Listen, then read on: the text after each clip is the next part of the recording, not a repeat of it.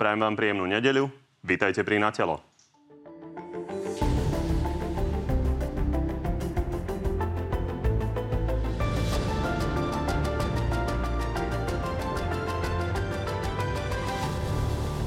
Vláda už včera vyhlásila mimoriadnú situáciu. Dôvodom je utečenecká vlna z Ukrajiny.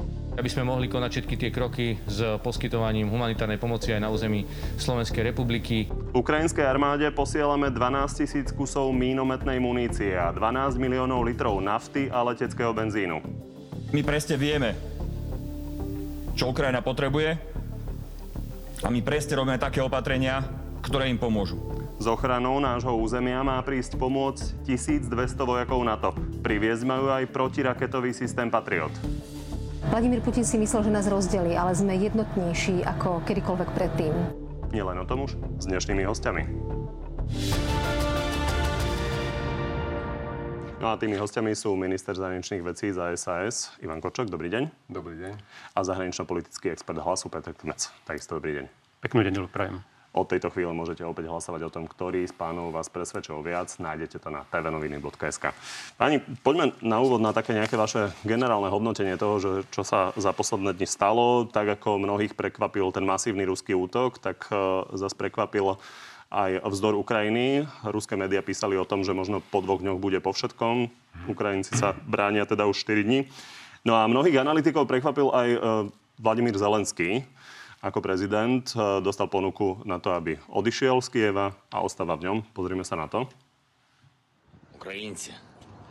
Ukrajinci. Na sieťach sa objavilo veľa nepravdivých informácií o tom, že vyzývam našu armádu, aby zložila zbrane. V skutočnosti som tu, nevzdávame sa a budeme chrániť našu krajinu. Nejakú zbroju my nesklademo, budeme zachyťať našu državu. Pán minister, ako hodnotíte tie posledné dni? No, hodnotím ich tak, že sa e, stalo e, to, čo šokovalo každého a e, od druhej svetovej vojny to je bezprecedentné. V podstate dnes sa dostávame po dvoch, troch dňoch do situácie, kedy už sme konfrontovaní s tými tragickými obrazkami. Ženy, deti s taškami cez hranice, otcovia sa lúčia s rodinami, lebo musia bojovať na Ukrajine a tak ďalej. Ale pre mňa je stále najdôležitejšie, dokonca o to viac dôležité, pripomínať, prečo tu táto vojna je. Prečo Ruská federácia napadla Ukrajinu. Preto, lebo šéf, e, e, najvyšší predstaviteľ Ruskej federácie povedal, že Ukrajina e, nemá nárok na existenciu. Ukázal prstom a povedal na Ukrajincom, vy nie ste národ. Povedal, že idú chrániť Rusov na Dombase, ale pritom rakety dopadajú 200 kilometrov od územia Slovenska a rakety dopadajú priamo na obytné štvrte v eh, Kieve. A tá vojna je preto, lebo je tu šírená jedna absolútne pokritecká propaganda, ktorá hovorí o tom, že Ukrajinu treba denacifikovať. Ja teraz ho- hovorím o tom preto, lebo e, pod dojmom naozaj práve týchto obrázkov už sa zaoberáme skoro, ak by som povedal, tragickými a takými praktickými vecami, ako pomôcť. Ale musím aj slovenským občanom hovoriť, čo je príčinou toho, že tu naozaj je napadnutá jedna krajina, lebo sa Vladimír Putin takto rozhodol, že jednoducho bude likvidovať celú krajinu nášho najbližšieho suseda. Toto ja považujem za mimoriadne dôležité si hovoriť v najbližších dňoch, keď sa budeme stále baviť o tom, ako pomôcť Ukrajincom. Pán Kvec, možno zhodnoťme aj ten prejav Vladimíra Putina. Ako hodnotíte ten pohľad, že ide teda bojovať s narkomanmi a denacifikovať Ukrajinu? Je to bezprecedentný krok eh, Ruskej federácie hrubé porušenie medzinárodného práva, akt agresie jedného štátu voči druhému. A ten prejav, ktorý bol prednesený, ktorý sme jednoznačne odsúdili už v tom čase, následne potom aj tú agresiu Ruska, ktorá nasledovala, treba povedať, že toto nie je spôsob, akým sa správa civilizovaný štát voči druhému štátu. Takže jednoznačne to odsudzujeme a považujeme to za hrubé porušenie medzinárodného práva. Ten nepomer medzi ruskou a ukrajinskou armádou je naozaj obrovský. Ukrajinci dávajú vyše 4 HDP na armádu čo je mimochodom vyše dvakrát viac ako my, ale tak napriek tomu ten rozpočet Ruska a Ukrajiny je 1 ku 10, Rusi majú 10 krát viac lietadiel. Prekvapilo vás, že sa Ukrajinci takto držia? No, neprekvapilo, pretože jednak z mojich rozhovorov, a to opakovaných, aj s prezidentom Zelenským, s ministrom zahraničných vecí počas našich návštev, tam je obrovské odhodlanie. Nielen v Kieve, ale my sme boli na Donbase pred uh, troma týždňami. Ukrajinci sú nielenže hrdý národ, ale ten národ je odhodlaný v tejto chvíli. Veď uh, naozaj tam každý dostáva dnes zbraň do rúk, ten, čo môže, a je tam, je tam absolútne odhodlanie brániť svoju krajinu. O to viac, že je to tak strašne tak, tak pokrytecké povedať, že ukázať prstom a povedať, vy nie ste národ, vy nemáte právo na, na existenciu. Toto dodáva podľa môjho názoru Ukrajincom obrovské odhodlanie bojovať. Poďme na tú našu pomoc. Slovensko sa rozhodlo teda poslať už 12 tisíc kusov minometnej munície a 12 miliónov litrov nafty a leteckého benzínu, ako sme už počuli. Dobrý nápad? Ešte by som doplnil ten komentár pána ministra. E, toto, čo vidíme, je fakt boj Davida s Goliášom, pretože je pravda, že Rusko má druhú najsilnejšiu armádu na svete, Ukrajina 22. Takže e, Ukrajina, ktorá je obeťou e, tejto bezprecedentnej invázie, potrebuje pomoc akúkoľvek. A ja si myslím, že slovenská vláda sa zachovala veľmi správne, že začína vysielať nielen humanitárnu pomoc, ale všetko, čo Ukrajina žiada a potrebuje. Takže tie kroky slovenskej vlády vo vzťahu k pomoci Ukrajine podporujeme. Neobávate sa komentárov vzhľadom na to, že ľudia určite, keď počujú, že posielame náboje, tak si povedia niektorí, že prispievame k smrti ľudí? No, e, tieto dojímavé slova pána poslanca, oni sú dojímavé preto, lebo až do poslednej chvíle tam vidíte ministra obrany, nazývali ste ho polným maršálom a keď povedal Jaroslav Nať e, na tlačovke so mnou, že e, to zoskupenie ruskej armády na hraniciach e, Ukrajiny je také, že tie rakety môžu doletieť až na územie Slovenskej republiky, tak ste nás nazvali vojnovými štváčmi. A ja teraz idem do tejto relácie, viem, že je nedela, ľudia sa boja. Ja som sa neprišiel hádať. Ale prepačte, alebo prepač, pán, eh, pán poslanec, je hrozne dojímavé a pokrytecké, že ste potrebovali v Ukrajine vidieť to, čo sa deje na Ukrajine, aby ste teraz slávnostne pred národom prehlásili, že je to porušenie, hrubé porušenie medzinárodného práva. Je to, je to úctyhodné v tom, že ste otočili predtým pri, pri e, dohode o, o obranej spolupráci so Spojenými štátmi, kde ste sa spojili so Smerom a s fašistami, lebo tam medzi vami nebol vôbec žiaden rozdiel ale aspoň teda dnes, pod tlakom týchto udalostí a bohužiaľ, až táto smrť e, a, a ničenie jedného štátu vás primela teda k tomu, že idete tak ďaleko, že chválite kroky tejto vlády. Viete čo, nechajte si to tak. Pre mňa je oveľa dôležitejšie, aby ste takúto otočku, ktorú ste urobili, aby ste teraz povedali, že či doma na domácej scéne, scéne do budúcnosti ste schopní spolupracovať so Smerom, ktorý hovorí, že aj tie tie vojska alebo tie jednotky z Nemecka, že to je armáda Wehrmachtu a že to je plúvanec tým, ktorí bojovali v eh, SMP. Vy to stále nerobíte, lebo vy takisto otočíte aj do budúcnosti. To je posledná vec, ktorú hovorím do vnútornej politiky, len už celé dni točíte to, že je to teda slávnostne vyhlásené porušenie medzinárodného práva. Je to, je to od vás teda ďalšia otočka a verte, ak ste si pri dohode so Spojenými štátmi užívali to, že ľudia si nepamätajú, nepamätajú, kde ste boli pred troma rokmi, ale ľudia si dobre pamätajú, kde ste boli pred troma týždňami. Vy ste povedali, že dohoda so Spojenými štátmi je koniec par- parlamentarizmu na Slovensku. A dnes ste sa teda zaradili do šíku a podporujete, že vláda Slovenskej republiky podporuje Ukrajinu. Tam pre vysvetlenie poviem, že vy ste obaja bývali veľvyslanci v Spojených štátoch. Ak môžem, lebo zaznelo tu viacero obvinení. Mňa mrzí, že táto konfrontačná debata, ktorú paradoxne začala strana SAS v parlamente v piatok, sa prenáša aj do tejto nedelnej debaty. My ako strana sme do poslednej chvíle podporovali mierové rokovania pod vedením prezidenta Macrona a kancelára Šolca v rámci tzv. normandského formátu. A priznám, pán minister, neverili sme, že Rusko urobiť takúto bezprecedentnú e, operáciu, vojenskú operáciu, akt agresie. Vy ste tie spravodajské informácie mali. My sme vychádzali len z tých verejných vyhlásení, či už e, ukrajinského prezidenta Zelenského, ktorý apeloval na to, aby sa e, nepoužívala táto, povedzme, informačná vojna v tom zmysle, že Ukrajina potrebovala kľud a sústredovať sa na, na mierové rokovania. Ja priznávam, že sme sa milili.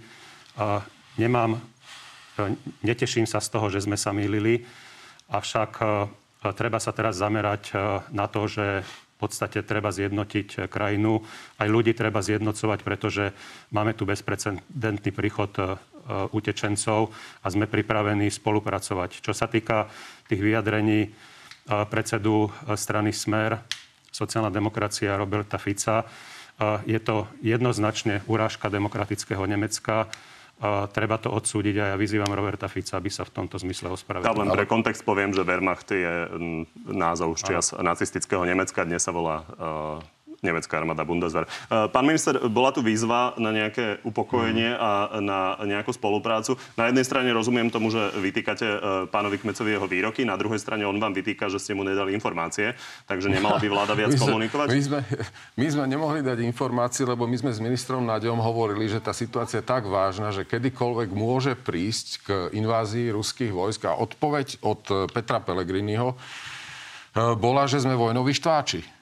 No tak ale e, moment, my sme, my sme komunikovali to, čo komunikoval celý svet.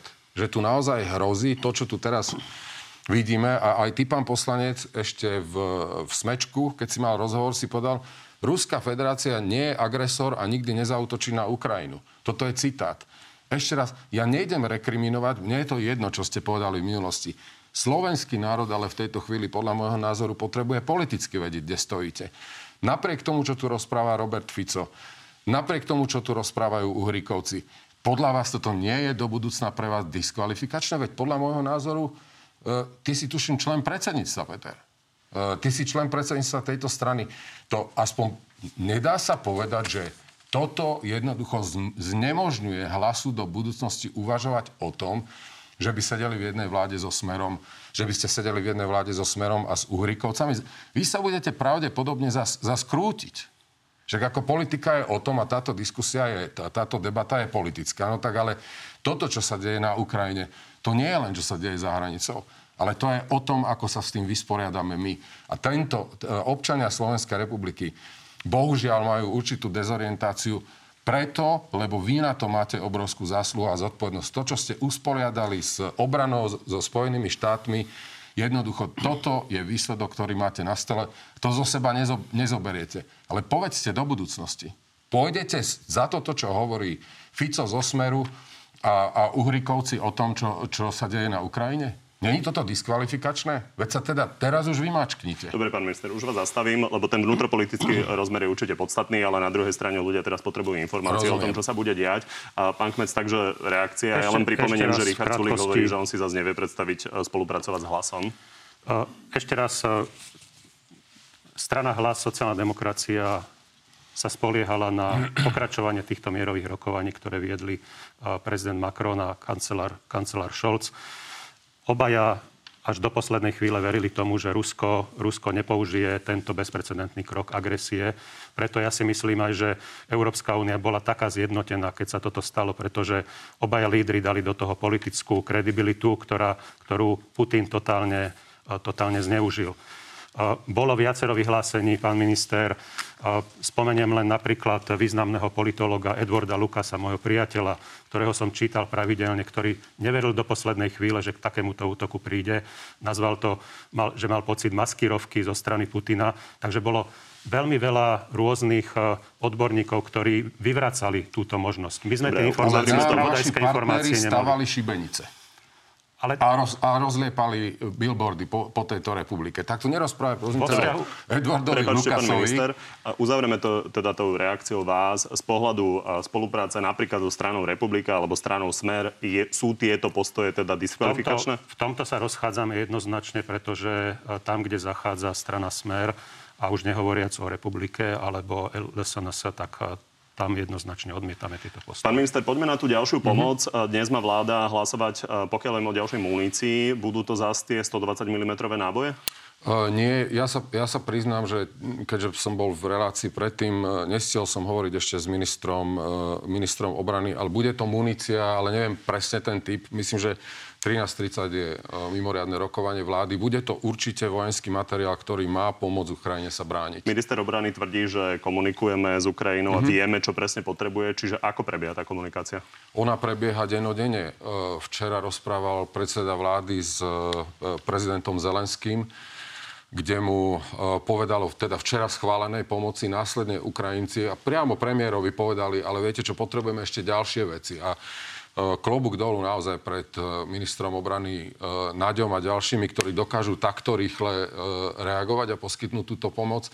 Zajtra ja mám telefonát ďalší s Dmitrom Kulebom, s ministrom zahraničných vecí, takže to je denodenne a musím povedať, že aj preto e, medzi tými mestami, kde by eventuálne mohli byť e, mierové rokovania, prezident Zelenský povedal, jedno z tých miest povedal e, Bratislava. Hovoril aj o Varšave či Budapešti. Vladimír Putin by si ale asi najradšej vybral Budapešť, predpokladám. O, o, ale nie, nie som si istý, či by si Budapešť vybrala Ukrajina. A, pán Kmenc, čo sa zdá, že je v tom jednotná slovenská politická scéna, tak je postoj k Učečencom. Vidí to tak aj Smer a vidí to napríklad aj tak váš predseda. Veľmi zodpovedne sa postavíme k návrhom, s ktorými príde slovenská vláda a ktoré by mali pomôcť zvládnuť migračnú krízu tak, aby sme dokázali pomôcť veľkému množstvu vojenských utečencov. Čo to konkrétne znamená? Vy máte aj prehľad o tom, máme, uh-huh. aké máme kapacity. Jedna vec sú dobrovoľníci, ktoré sú už uh, na slovensko-ukrajinskej hranici. Druhá vec je, čo vie urobiť vláda. Pán Kmec, uh-huh. čo má urobiť vláda a vie urobiť vláda? Ja si myslím, že tie prvé dni uh, toho náporu imigrantov a azylantov boli zvládnuté v celku, v celku v poriadku, pretože samozrejme boli nejaké individuálne sťažnosti na, na tých hraničných regiónoch, ale vláda potom aj reagovala na niektoré tie výzvy a myslím si, že aj tie obrázky ukazujú, že ten, ten azylový systém zafungoval. Hovoríme zatiaľ o niekoľkých desiatkoch tisíc eh, prekro, prekročení hraníc. Minister Načo odhadol na 15 až 20 tisíc. 15 až 20 tisíc. A myslím si, že samozrejme nie všetci uh, ukrajinskí utečenci zostanú na území Slovenska. Myslím, že doposiaľ bolo požiadaných o 44 azylov. Takže uh, Ukrajinci sa rozhodujú, či teda ako, ako dlho tá vojna bude pokračovať, či sa budú môcť vrátiť eh, späť do, na, eh, do, do svojej vlastnej krajiny. Si myslím, že väčšina o tom, o tom uvažuje, ale dosť veľká časť bude chcieť pokračovať smerom na západ. Takže eh, ten azylový systém, ktorý bol teraz aj piatok, piatok schválený, si myslím, že je veľmi flexibilný a môže, môže Ukrajincom poskytnúť eh, tú právnu mm-hmm. pomoc. Pán minister, okrem, náš, uh, okrem iného náš veľvyslanec eh, ostáva v Kieve. Vy ste si robili nejaké plány na Bezpečnostnej rade, aké Aha. rôzne scenáre môžu nastať. Čiže čo, čo čakať najbližší týždeň? Myslíte teraz... Z pohľadu utečencov. Z pohľadu utečencov. Ja by som chcel povedať, že uh, toto je uh, funkčná webová stránka ua.go.sk, uh, ktorá obsahuje vlastne všetky užitočné informácie pre ukrajinských občanov. Je v slovenčine, v angličtine, v ukrajinčine, kde si môžu kliknúť na to, čo mám robiť po príchode. Môžem sem prísť s mamou, môžem sem prísť bez dokladu, e, potrebujem cestovný pas, kde sa mám hlásiť kvôli zdravotnému poisteniu, keď chcem požiadať azyl, čo mám robiť. Klobúk dolu, že sa toto podarilo e, takto rýchle urobiť. Ráno som hovoril so šéfom migračného úradu, ktorý mi povedal, že na našej strane v tejto chvíli, po týchto dvoch dňoch, keď je nápor, situáciu zvládame. Po prechode hranice ukrajinských občanov, alebo aj občanov iných štátov samozrejme, lebo aj tí prichádzajú, sú navigovaní de facto ukrajinskí občania, ktorí majú buď pas alebo, alebo stačí preukaz, tak oni môžu na území Slovenska 90 dní sa voľne pohybovať. A 90% tých Ukrajincov, ktorí prejdú cez hranicu, E, v týchto dňoch majú už dohodnuté vlastne so svojimi príbuznými, či už zo Slovenska, z ďalších krajín, kam pôjdu. Čiže tí naši ľudia priamo na hranici ich navigujú. Tí, ktorí potrebujú využiť vlastnú dopravu, tak sú to um, autobusmi, sú odvážaní, odvážaní do, uh, do dopravných uzlov, to znamená najmä, myslím, do Humenného, odkiaľ oni potom môžu využiť uh, vlakovú dopravu. Samozrejme, že s pribúdajúcim časom bude zloženie týchto ukrajinských občanov iné, lebo dnes utekajú naozaj tí, ktorí to vedeli zorganizovať. Ale ak ten konflikt, čo teda veríme, že nie, bude pokračovať ďalej, tak tam ľudia už budú utekať bez toho, aby vedeli, že či sa ich niekto ujme. A tam bude určite nápor na naše E, tie azylové záchytné centra. Preto sa pýtam na tie sme... možné scenáre. Vy máte predstavu, koľko ľudí je na ceste, čiže čo ano. sa môže najbližší týždeň diať. E, napríklad českí hotelieri ponúkajú e, ubytovania, čiže akým spôsobom Takisto... by sa to dalo vyriešiť na najbližšie týždne? Tu, tu na tomto portáli bude napojené aj ubytovanie a to v dvoch segmentoch. Jedno štátne ubytovacie zariadenia. To sú tie, ktoré patria či už pod ktorékoľvek ministerstva, pod ministerstvo hospodárstva, pod ministerstvo dopravy, majú rôzne ubytovne, majú rôzne zariadenia takže toto bude dané k dispozícii. Poďalšie, už sa pripravuje samozrejme program eventuálne aj pre hotelierov, ktorí by, a tých, ktorí proste chcú dať k dispozícii penzióny, ale viete čo, pre mňa je pre mňa je neskutočný pocit vlastne to, že dostávame desiatky a desiatky, desiatky a desiatky, desiatky a desiatky uh, ponúk od, od súkromných, individuálnych osôb, E, podnikateľov, ktorí hovoria, príďte, pomôžeme. Je to obrovská občianská mobilizácia a chcem, chcem naozaj každému poďakovať. Chcem poďakovať východňarom, našim, našim spoluobčanom na, na východe, pred očami ktorých sa táto tragédia odohráva.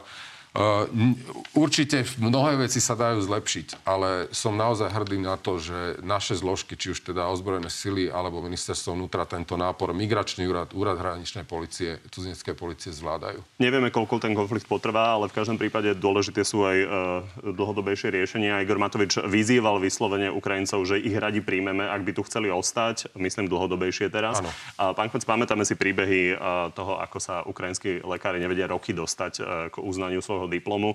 Je Slovensko na to pripravené v prípade, že by potrebovali tí ľudia aj zamestnať?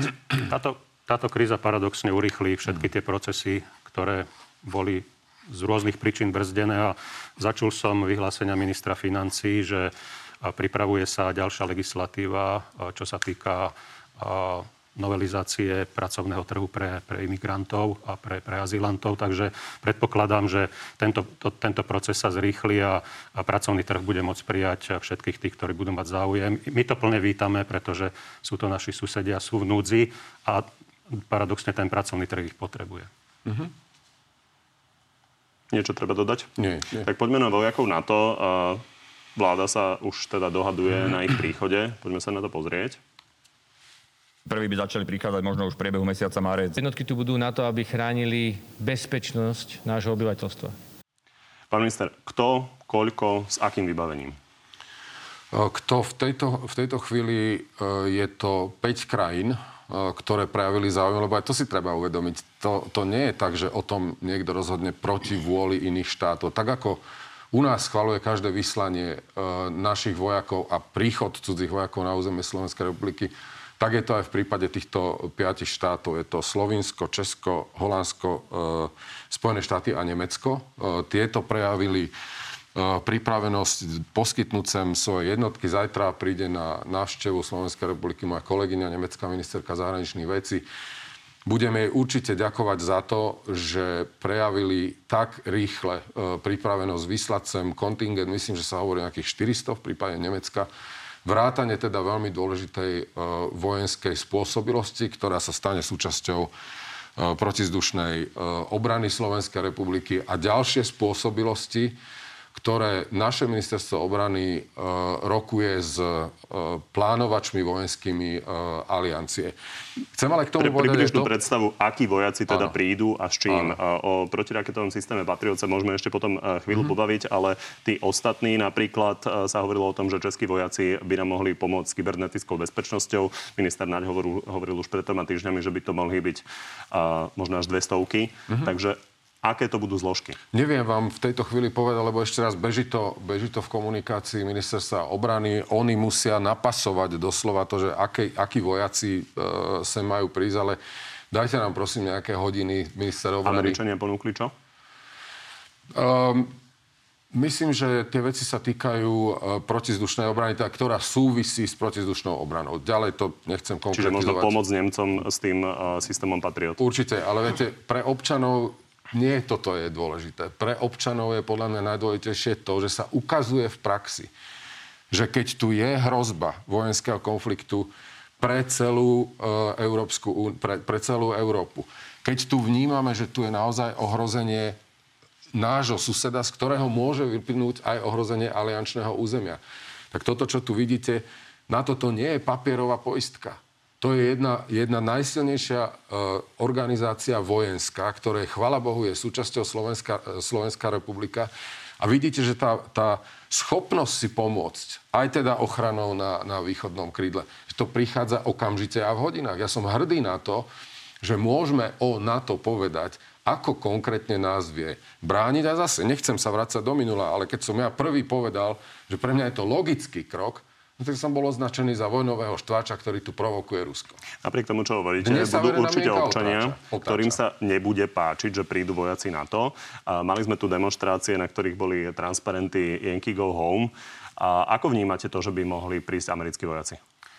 Ak môžem povedať, strana hlas sociálna demokracia sa jednoznačne hlasí k naplňaniu našich eh, záväzkov v rámci Európskej únie a NATO.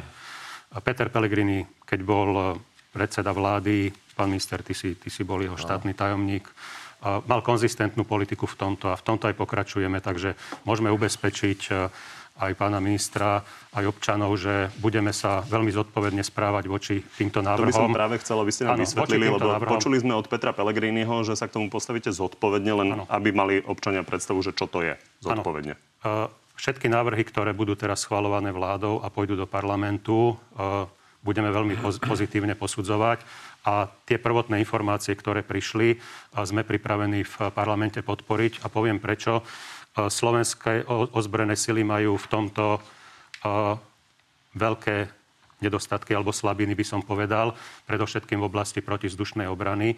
Podarilo sa urobiť veľmi silné modernizačné programy počas vlády Petra Pellegriniho, či už je to nákup stíhaček F-16 alebo vrtulníkov Black Hawks. Takisto sa nakúpili transportné lietadla, takže tá, tá oblasť vzdušného priestoru, pokrytia vzdušného priestoru je pomaly už veľmi dobre vykrytá. Chyba nám protizdušná obrana samozrejme a si myslím, že táto pomoc spojencov je, je veľmi dôležitá. Roky sme mali problém vôbec nakúpiť radary. A protivzdušný, respektíve protiraketový systém S-300 máme v Nitre.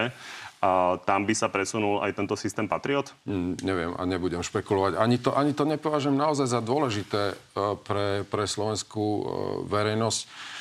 Toto povedia vojaci veľmi transparentne, toto sa nebude diať nikde za zatvorenými dverami. E, bude to urobené tak, aby to slúžilo obrane a aby to slúžilo aliančnému územiu, lebo tu treba si uvedomiť, že to nie je len obrana Slovenskej republiky, to je obrana celého aliančného územia. A je veľmi dobré, že Slovenská republika sa teraz neotočila chrbtom svojim susedom, ktorí dávno tieto veci mali a mali ich rozbehnuté. A keď sme o nich začali hovoriť my, tak sme boli kritizovaní, že tu robíme zo Slovenskej republiky terč. No tak to, čo sme robili pred troma týždňami, je odrazu teda Uh, sme sa dožili jednej obrovskej uh, podpory aj zo strany opozície. Ale chvála Bohu, že ste otočili aj teraz. Ak môžem, nie opozícia toto podporuje a v predchádzajúcich časoch ešte pred tou e, vojenskou agresiou Ruska smerom na Ukrajinu. My sme len požadovali diskusiu, aby sme, aby sme si vypočuli informácie v parlamente, vyhodnotenie bezpečnostných hrozieb a podľa toho by sme sa zariadili. Diskusiu. V predchádzajúcich, e, predchádzajúcich vládách e, Slovensko vyslalo pomoc do povalských štátov. Nebola to táto vláda, boli to predchádzajúce vlády, takže všetky obavy našich spojencov sme naplnili a myslím si, že aj v tomto prípade, keby sme mali obsahovú diskusie, tak strana hlas sociálna demokracia by v tomto nemala problém. Lap, mierny lapsus lingve, lebo všetky obavy spojencov ste naplnili. Presne tak to je. Vy ste volali po diskusii, ale tá, tá diskusia sa odohrávala z, z, vášho, z vašej strany na uliciach, kde ste vypušťali holubice a vaši e, kolegovia teda z tvojej strany, z hlasu, e, spievali o tom, že si Rusko nedajú pod, pod ruskými vlajkami. Vydržali sme, nevadí, po, pozerajme sa teda dopredu, ale faktom je, že ešte raz, to podstatné nie je dneska povedať, že dobre, že sem prichádzajú vojaci. Povedzte, že kvôli tomuto, čo tu usporiadáva naďalej Smer a Uhrikovci, že s nimi jednoducho nemôžete ísť, lebo to je diskvalifikačné. Veď je to diskvalifikačné alebo nie? Tu nejde hrubá čiara v Slovensku už len o tom, ako sa vysporiadať s minulosťou. Tu ide o budúcnosť.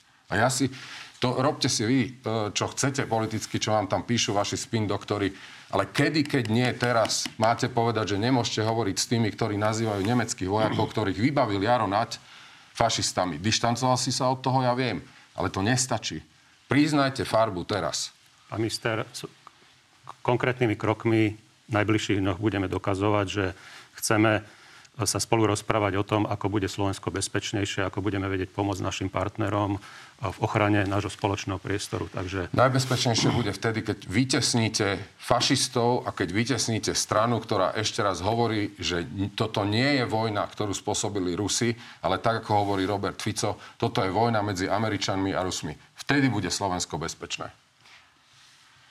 Toto odsudzujeme, tieto vyhlásenia, či už sa to týka uh, nemeckých ozbrojených síl, alebo potom aj hodnotenia tej situácie na, na Ukrajine. Takže Dobre. v tomto sa zhodneme. Čo sa, čo sa týka prítomnosti tých uh, vojakov, mm-hmm. o tom sa ešte budeme určite rozprávať s Jaroslavom Naďom, ktorý bude hostom v útorok uh, v Nátelo Plus a určite sa pobavíme aj o tom, akým spôsobom uh, ruský protiraketový systém S-300 nahradí ten systém Patriot. Poďme ale teraz na sankcie. Mm-hmm. Uh, v otázkach Václava Moravce hovoril český minister vnútra, že Česko chce navrhnúť, aby ruskí občania v celom Schengene nedostávali mm-hmm. víza. Toto ideme podporiť? Ja by som chcel aj k tomu, alebo využiť tento moment a povedať, e, keďže dostávam veľa dotazov aj z politiky, aj od slovenských občanov, kedy urobíte to, že zavriete vzdušný priestor? Kedy urobíte to, že vyhostíte diplomatov? Kedy urobíte ďalšie kroky? Tak ja by som chcel len pripomenúť, že asi pre slovenskú verejnosť nie je pochyb o tom, že táto vláda a aj ja ako minister zahraničných vecí sme pripravení konať. Urobili sme tak v predchádzajúcom období vo vzťahu k Ruskej federácii. Ale veľmi dobre zábery ste tam teraz dali, to mi veľmi padne do rany. Vo štvrtok minulý týždeň, keď bol summit e, predsedov vlád, bolo dohodnuté, že úzka koordinácia nepôjde len pokiaľ ide aj sankcie, ale aj o takéto kroky ďalšie individuálne, ako je uzavretie vzdušného priestoru, eventuálny zásah do zastúpenia e, diplomatického Ruskej federácie. Čo tým chcem povedať? E, dnes je, máme rokovanie ministrov zahraničných vecí. O tomto všetkom budeme hovoriť.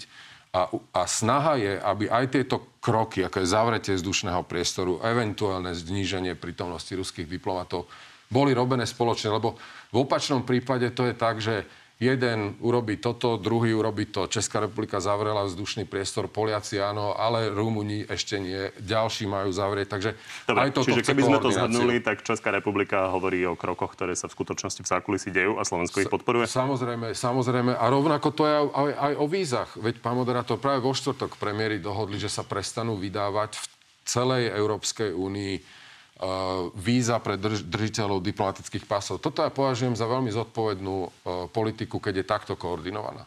Poďme na ďalšie sankcie. Počuli sme teda veľa vzletných slov o tom, že NATO je jednotné a Únia je jednotná, ale chvíľu trvalo, kým sme sa dokázali ako krajiny dohodnúť uh, na pozastavení, respektíve obmedzení ruského prístupu do systému SWIFT. A pán Kmec, čo si máme pod tým predstaviť? Ak sa to už udeje v priebehu tých pár dní, koho sa to ako dotkne?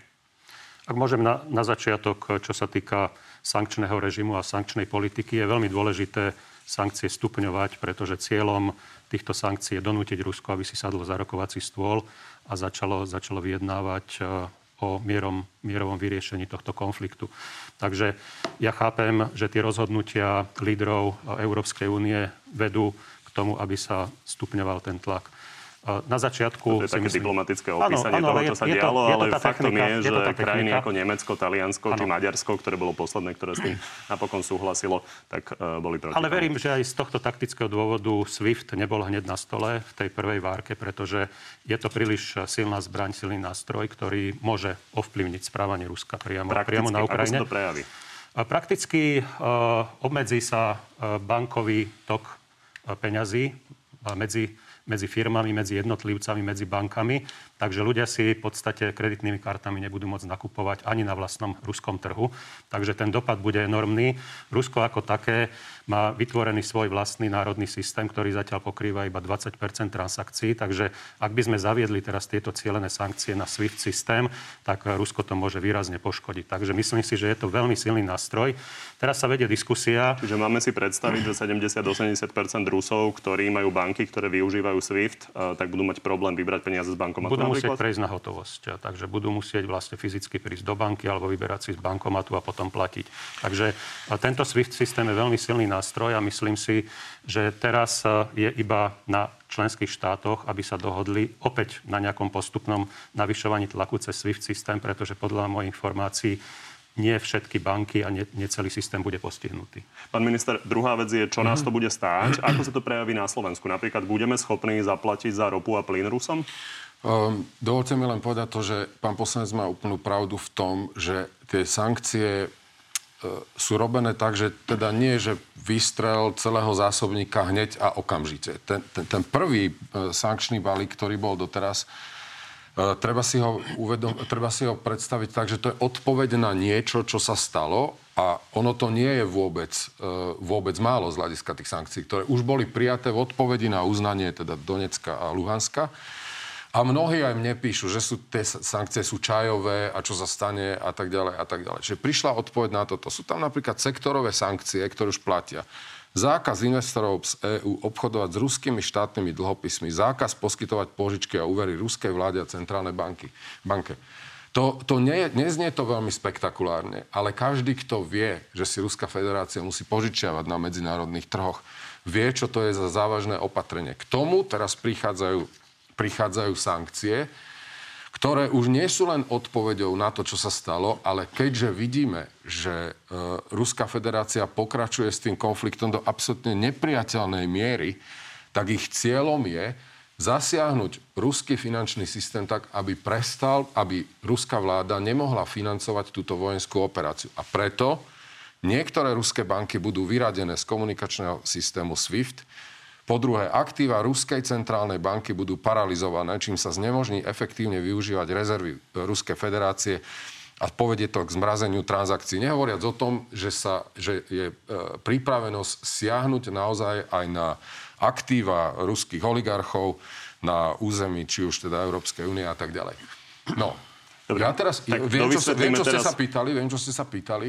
Dovysvetlíme, ja vám... ale keď ste to už otvorili, uh, včera agentúra Bloomberg napísala, že Američania zvažujú teda, akým spôsobom by mohli zasiahnuť devizové rezervy Ruskej centrálnej banky. Hovorí sa o 600 miliardách dolárov. Uh-huh. To si máme ako predstaviť, čo by to znamenalo? Poškodilo by to rubel? Budeme, o, o, tom, o tom bude dnešné rokovanie, zajtra, zajtrajšie rokovanie. Ja nie som expert na toto, ja teraz nechcem, aby to úplne zle vyznelo ako minister zahraničných vecí ja nepovažujem za dôležité rozumieť úplnému detailu, ako to funguje. Ale z politického hľadiska je pre mňa najdôležitejšie to, že sa tu robí naozaj také opatrenie, ktoré do budúcna bude Ruskú federáciu nie že bolieť, lebo tu nejde o symboly, ale to, že zníži možnosť financovania ďalších vojnových a bojových a neviem akých e, operácií.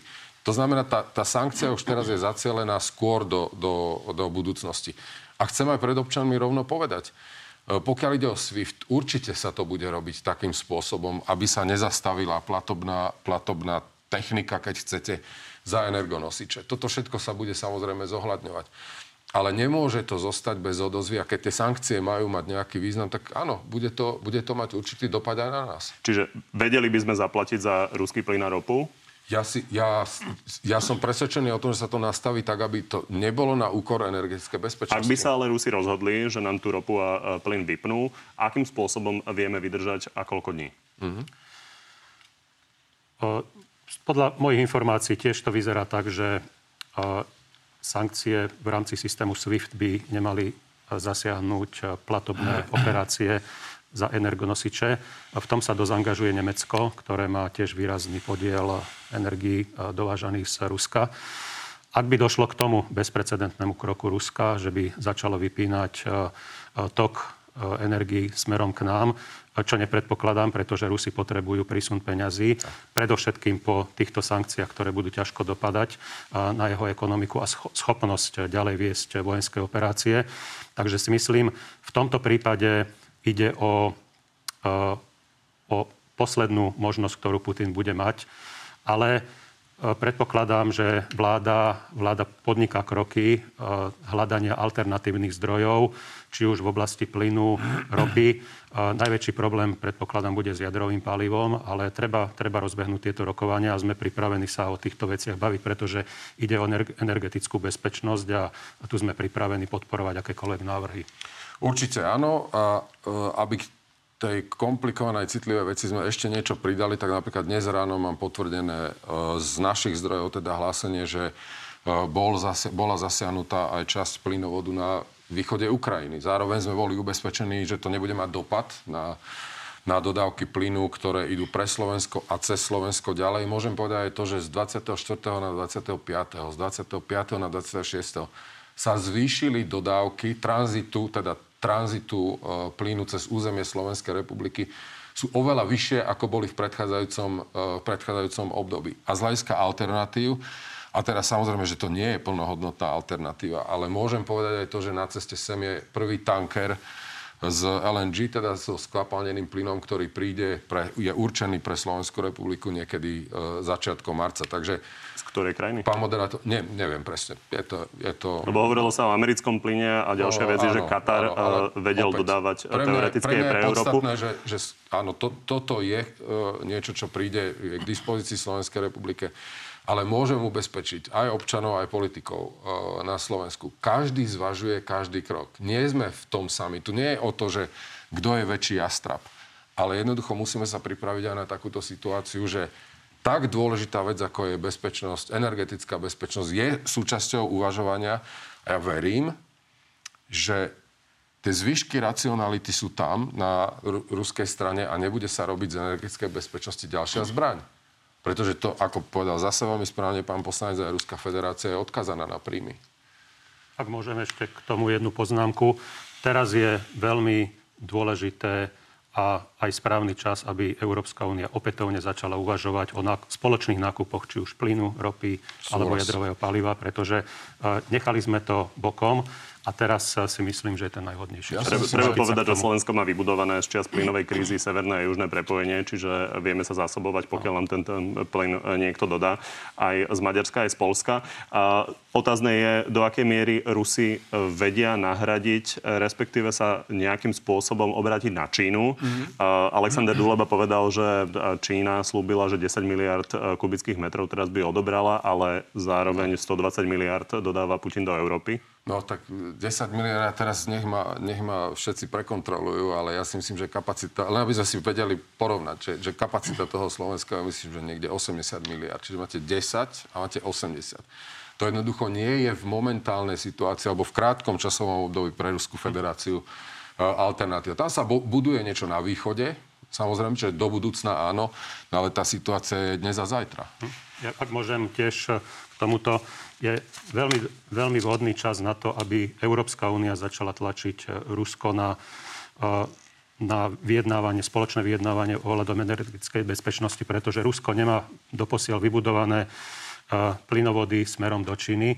Ako pán minister správne spomenul, tento, tento tok, ktorý je zatiaľ do Číny, nenahradí ani zrušený Nord Stream 2 a ten sa má vybudovať až niekedy v roku 2030. Takže ten severný tok dvojka do Číny bude až za 7 rokov. Takže teraz máme výhodnú príležitosť, aby sme tlačili Rusko, aby, aby tie energie dodávalo za normálne ceny a, a dlhodobo. Pani, tá situácia sa z hodiny na hodinu mení. Na druhej strane obaja ste skúsení diplomati, tak poďme skúsiť načrtnúť, že čo by sa teoreticky uh, mohlo diať mm-hmm. na to, mhm. aby sa ten konflikt ukončil. Prezident Zelenský aktuálne hovorí na ruskú výzvu na rokovanie v Bielorusku, že nie je ochotný tam rokovať, keďže odtiaľ prichádzajú ruské tanky. Ako ste spomínali, spomínal uh, mierové rokovania vo Varšave, Bratislave, Budapešti, Istambule či v Baku. A je možné, že teda k tým rokovaniam v najbližších dňoch dôjde? No ja si myslím, že k rokovaniam, alebo takto poviem, je absolútne nerealistické e, očakávať, že k ním dôjde v situácii, ak Ruská federácia bude naďalej bombardovať Ukrajinu. Veď je to absurdné. Tu môže dôjsť k nejakému stretnutiu delegácií a baviť, začať sa baviť o niečom vtedy, keď tu jednoducho ešte raz prestane vojenská invázia na územie Ukrajiny. To nie je tak, že vlastne je obklúčený Kiev, lebo taká je situácia teraz. A Ruská federácia vlastne vysiela teraz také, také holubice mieru, že teda poďte si sadnúť a ideme rokovať. Ale k, k, k tomu stolu budeš dovedený tak, že do, do podlopatky ti tlačím pušku. Čiže Prvá vec je dôrazná výzva na Ruskú federáciu okamžite skončiť boje, stiahnuť, stiahnuť všetky svoje jednotky zo suvereného územia Ukrajiny a potom snáď Ruská federácia začne naplňať to, v čom jednoducho podviedla celý svet, keď hovorila, že oni nechcú vojnu, že oni chcú riešenie za diplomatickým stolom. No tak teda teraz sa k nemu treba vrátiť. Ale prvá vec je skončiť, skončiť jednoducho s touto bezprecedentnou vojenskou inváziou. Keby Vladimír Putin skončil s touto inváziou, znamenalo by to prehru? Viete si predstaviť, že by si to mohol dovoliť? Súhlasím s pánom ministrom, že e, je jednoznačnou podmienkou na zač- začatie rokovanie prímerie a samozrejme vrátenie stavu e, spred invázie. E, samozrejme, toto predpokladá jednoznačnú jednotu a podporu či už Európskej únie alebo krajín NATO vo vzťahu k Ukrajine a snažiť sa aj o ten tlak, aby sa minimálne predstavitelia európskych štátov, či už Nemecka alebo Francúzska, dostali nejakým spôsobom do toho rokovacieho formátu, aby, aby ukrajinský prezident nebol osamotený. Pretože v súčasnosti je v situácii, že uh, má pištol uh, pri hlave a je tlačený do pozícií, ktoré sú nepredstaviteľné a nepriateľné pre Ukrajinu, ako je už pozvanie do Minska alebo rokovanie e, v súčasnej situácii. Takže tá pomoc Ukrajine musí pokračovať, aby Ukrajinci boli schopní odolávať a brániť sa proti invázii a aj mať nejaké vyjednávacie páky na to, aby, aby, sa, aby si sadli k rokovaciemu stolu. A všetko to budeme samozrejme sledovať. Poďme teraz na záverečnú rubriku. Pani, mám tu pre vás tri otázky. Áno, nie. Myslím si, že sú aj k témam, ktoré sme celkom nestihli rozobrať. Tak začnem a pánom Korčokom. Budú aj po sprísnení pravidel na postihovanie šírenia, šírenia klamlivého obsahu v najbližších mesiacoch podľa vás za takéto výroky potrestaní aj niektorí politici? Um, my na to nemáme legislatívu, ale máme legislatívu, ktorá vypne po niektoré portály. Zdvihnú všetci poslanci hlasu ruku za príchod 1200 vojakov NATO, ktorý plánuje Hegerová vláda? Áno. Váš odhad. Stane sa Ukrajina členom Európskej únie ešte, únie ešte v tomto desaťročí? Um, želal by som si to. Nemusí, nemusí to byť plnohodnotné členstvo, ale určite, určite sa priblíži výrazným spôsobom k EÚ. Podporí Slovensko členstvo Švédska a Fínska v NATO, ak oni požiadajú? Samozrejme. Pred necelými troma týždňami ste presme povedali, že Rusko nie je agresor ani hrozba pre Slovensko. Milili ste sa? Uh, bol, je to trošku skreslené vyhlásenie. Uh, ja som povedal, môžem to aj odcitovať, že z pohľadu našich záujmov v rámci NATO Rusko nie je agresor. Rusko narušilo územnú celistvosť v susedných štátoch, to treba povedať, a medzinárodné a anektovala niektoré územia. Takže to, to, čo sa šíri po internete, je dosť skreslené a je to dezinformácia. Rusko takže, nie je agresor, ani hrozba pre Slovensko. Rusko je agresor, ste je povedali? agresor a s tým súhlasím. Takže milili ste sa. A to, čo som povedal, za tým si stojím, že Rusko nie je agresor vo vzťahu k Slovensku a NATO, ale je agresor vo vzťahu k susedným štátom. A začnem pánom Kočokom. Tomáš, nemyslíte si, že podpísanie obranej dohody mohlo priviať benzín do ohňa? A ešte prečo, keď premiér Heger je zamier, posielame na Ukrajinu naftu a náboje? Vojenskú pomoc posielame preto, lebo Ukrajinci boli e, napadnutí. Neposielali sme tam e, žiadnu výzbroj až do momentu, kedy Ruská federácia nespustila túto, e, túto vojenskú inváziu.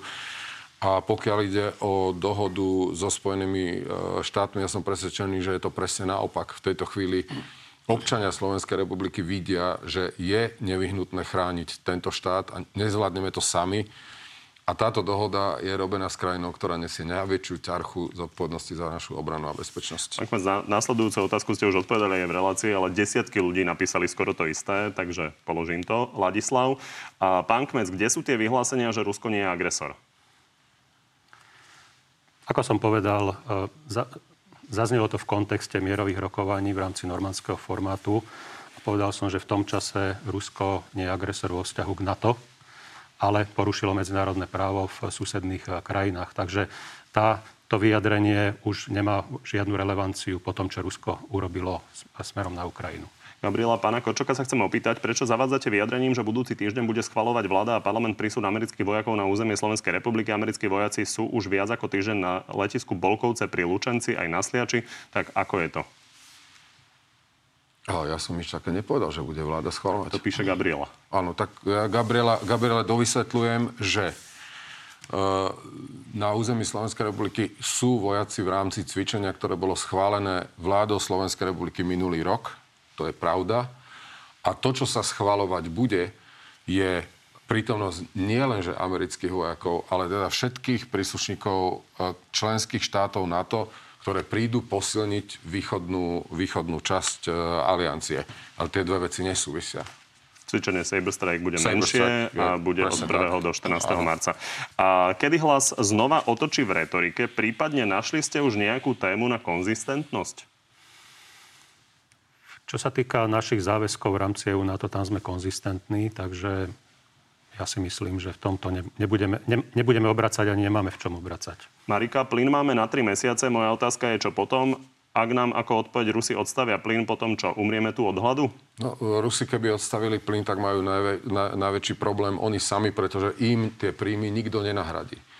My našťastie máme tak vybudovanú infraštruktúru, ako aj pán moderátor povedal, jednak aj severo-južnú, ale aj východozápadnú, ktorá je schopná pokryť energetické potreby, v, v tomto prípade plynu pre Slovenskú republiku. Ale nie sme tam, len ešte raz, Ruská federácia nemá čím nahrádzať e, príjmy z energonosičov. Slovenská republika našťastie e, je v situácii, kedy má infraštruktúru, ktorou si vieme pomôcť. Pavlina, už stihol zmeniť názor na obranú dohodu z USA? V tom čase, keď sa prijímala, tak e, mali sme odborné výhrady a naša jediná požiadavka bol ústavný súd, ktorý by posúdil ústavnosť dohody o obranej spolupráci. Ja s dohodou ako takou som nemal problém, ale ako poslanec, ktorý som skladal slub na ústavu, tak e, som žiadal e, stanovisko ústavného súdu. Vzhľadom na to, že pani prezidentka nevyhovala tejto žiadosti. A môžem ja komentovať? Za tú, za tú dohodu. No ja musím, to ja musím, ja, ja musím v tomto prípade, lebo to vecne nesedí. Vy viete veľmi mm. dobre, že podanie na ústavný súd má nejaké parametre. To nie je tak, že nahráme video a napíšeme list pani prezidentke. Neboli ste poctiví v tom, že ak ste chceli podanie na ústavný súd, mali ste sami povedať, v ktorých častiach je e, navrhovaná dohoda so Spojenými štátmi v rozpore a preto žiadate v týchto a týchto článkoch ústavy a týchto článkoch samotnej dohody preverenie ústavným súdom. Nie, vy ste celú túto požiadavku okolo ústavného súdu použili čiste na domácu politiku. Odvolali sme sa na výhrady generálneho prokurátora, ktoré tam boli presne stanovené. Napríklad článok 3, odsek 3 o ústavných e, právach e, súkromných osôb. Na ešte, ešte dve, dve na oboch. Vladimír, prečo neboli žiadne sankcie, keď sa bombardovala Juhoslavia, Sýria, Irak, Líbia? Prečo každý mlčal a USA si robili, čo chceli? Tam ľudia nežijú? Žijú, ale každá, každá jedna, viete, e, napríklad hovorí sa, hovorí sa o, o Líbii a napríklad teda aj slovenská e, opozícia na čele s pánom Ficom hovorí o, o Líbii ako prípadom toho, príklad toho, že NATO zbombardovalo Líbiu. To je čisté klamstvo. Môžeme nás zvolať a povedať, je to rezolúcia 1973 Bezpečnostnej rady OSN, kedy bola aliancia požiadaná, aby vynútila bezletovú zónu. Nebudem teraz nič hovoriť, ale toto je presný príklad toho, kde za 12 rokov sa tu povie, že taká alebo onaká operácia bola v rozpore e, s medzinárodným právom. Proste tie sankcie v tejto chvíli sú jedinou a nevyhnutnou odpovedou na to, čo sa deje. To je na oboch. Ja súhlasím s tým, že nemá zmysel porovnávať e, situácie. Samozrejme, v minulosti boli operácie bez mandátu Bezpečnostnej rady OSN, ale e, tu sa treba baviť o Ukrajine ako o bezprecedentnom akte agresie Ruska smerom na, a ešte na svoje susedov. A ešte aj teda divákovi alebo diváčke hovorím, e, takisto som pripravený aj na individuálnej báze vysvetliť, že je absolútne klamstvo, lož a pokritectvo, keď sa porovnáva Kosovo s tým, ako Ruská federácia zabrala, zabrala Krym. 10-ročné úsilie, niekoľko rezolúcií Bezpečnostnej rady. 10-ročné úsilie, kým sa Kosovo stalo, teda sa vyhlásilo za nezávislé, kde Slovenská republika naďalej má veľmi jasnú pozíciu, neuznávajúca toto vyhlásenie nezávislosti Kosova. A na druhej strane v priebehu v priebehu týždňov doslova zabratie a anektovanie územia Ukrajiny, v tomto prípade Krymu. Toto bude jednoduchá. Veronika, na oboch ste za to, aby Ukrajina vstúpila do EÚ? Som. Áno. Ako ďaleko môže Putin zájsť? To, e, to v, e, ja si myslím, že tá čiara, ktorá je narysovaná z našej strany, a to je dobrou správou aj pre Slovenskú republiku, je v tom, že kým Ukrajina nemá bezpečnostné a obranné garancie, tak ako my máme v rámci NATO, tak e, Ruská federácia jednoducho vie, že pre alianciu len dopad jedného náboja na naše územie e, aktivuje článok 5 a to je útok proti jednému, je útok proti, e, proti všetkým. Toto je hruba čiara, ktorú žiadny človek, ktorý je pri zmysloch a zodpovedný politik nemôže prekročiť. Ťažko vidieť do hlavy Vladimíra Putina, alebo skôr jeho generálov už teraz si myslím, že tam preberajú veľa, veľa rozhodnutí generáli, ale tá cena, ktorú, ktorú zaplatí na Ukrajine, si myslím, že ho odradí od ďalších, ďalších avantúr podobného typu. Dobre, pani. Tak vám ďakujem, že ste prišli do Markizy. Ďakujem pekne za Ďakujem pekne. Z dnešného na telo je to všetko. Pri ďalšom sa vidíme opäť v nedelu, no a v útorok popoludní, ako sme už hovorili, máme pre vás v pravidelnom čase na TV novinách na telo Plus, tentoraz s ministrom obrany Jaroslavom Naďom. Príjemný zvyšok nedele.